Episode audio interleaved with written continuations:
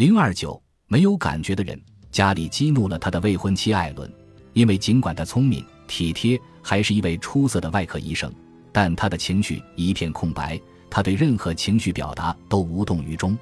家里谈论科学和艺术时可以眉飞色舞，但一谈到感觉，即使是对艾伦的感觉，他也哑口无言。尽管艾伦努力从家里身上发掘热情，但家里总是无动于衷。在艾伦的坚持下，家里去看心理治疗师，他告诉治疗师，我天生不会表达感情。在被问到情绪状况时，他补充说，我不知道该说些什么，我没有强烈的感觉，不管是积极的还是消极的。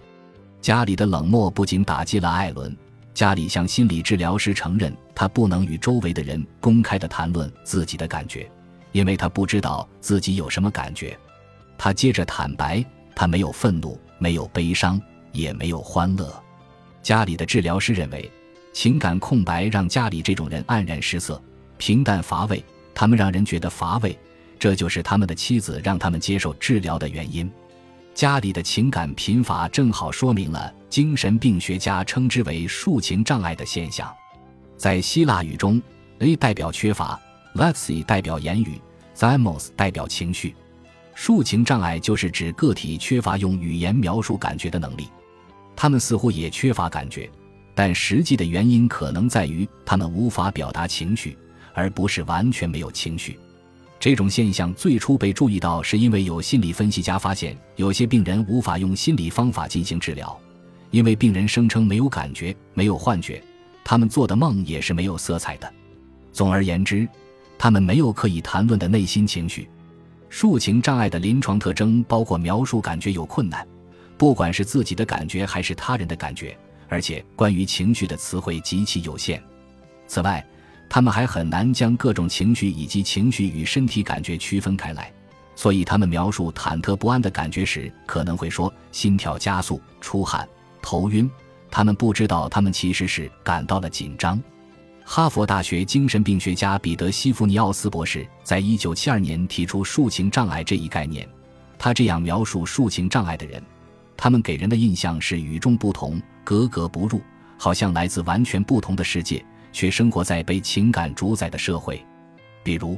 有抒情障碍的人很少哭，不过一旦他们哭出来，他们的泪水很丰富。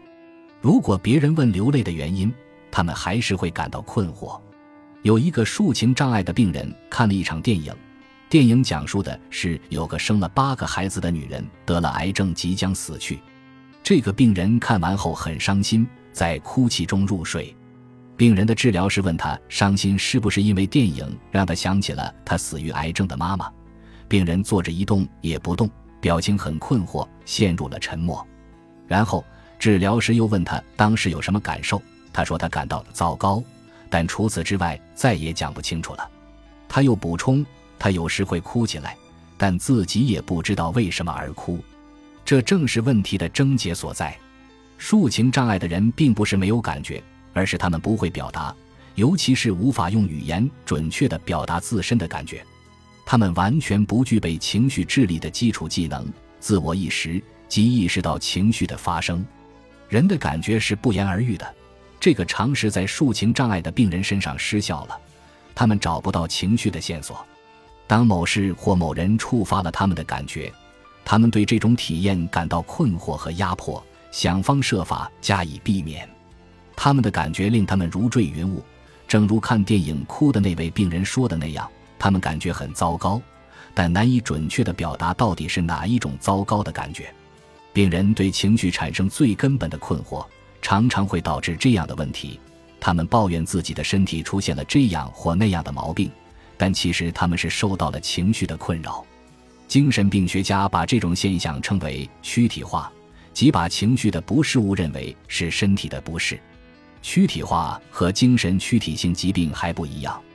后者指的是情绪问题引发了真正的身体问题。实际上，精神病学家对抒情障碍感兴趣是为了把这种人从求医病人中清除出去，因为他们往往会耗费医生大量时间，而最后毫无结果。他们其实是在为自己的情绪问题寻求医学的诊断和治疗。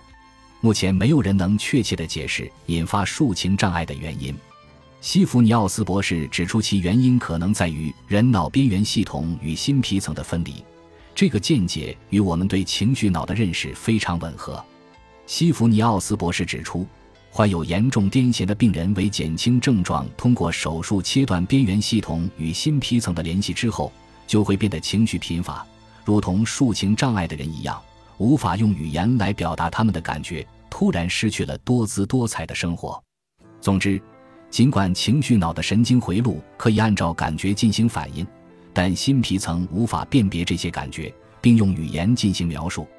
亨利·罗斯在他的小说就说是睡着了里描写过语言的力量，如果你能用语言来形容你的感觉，你就拥有了它。也就是说，述情障碍的困境在于无法用语言来形容感觉，就等于没有产生过这种感觉。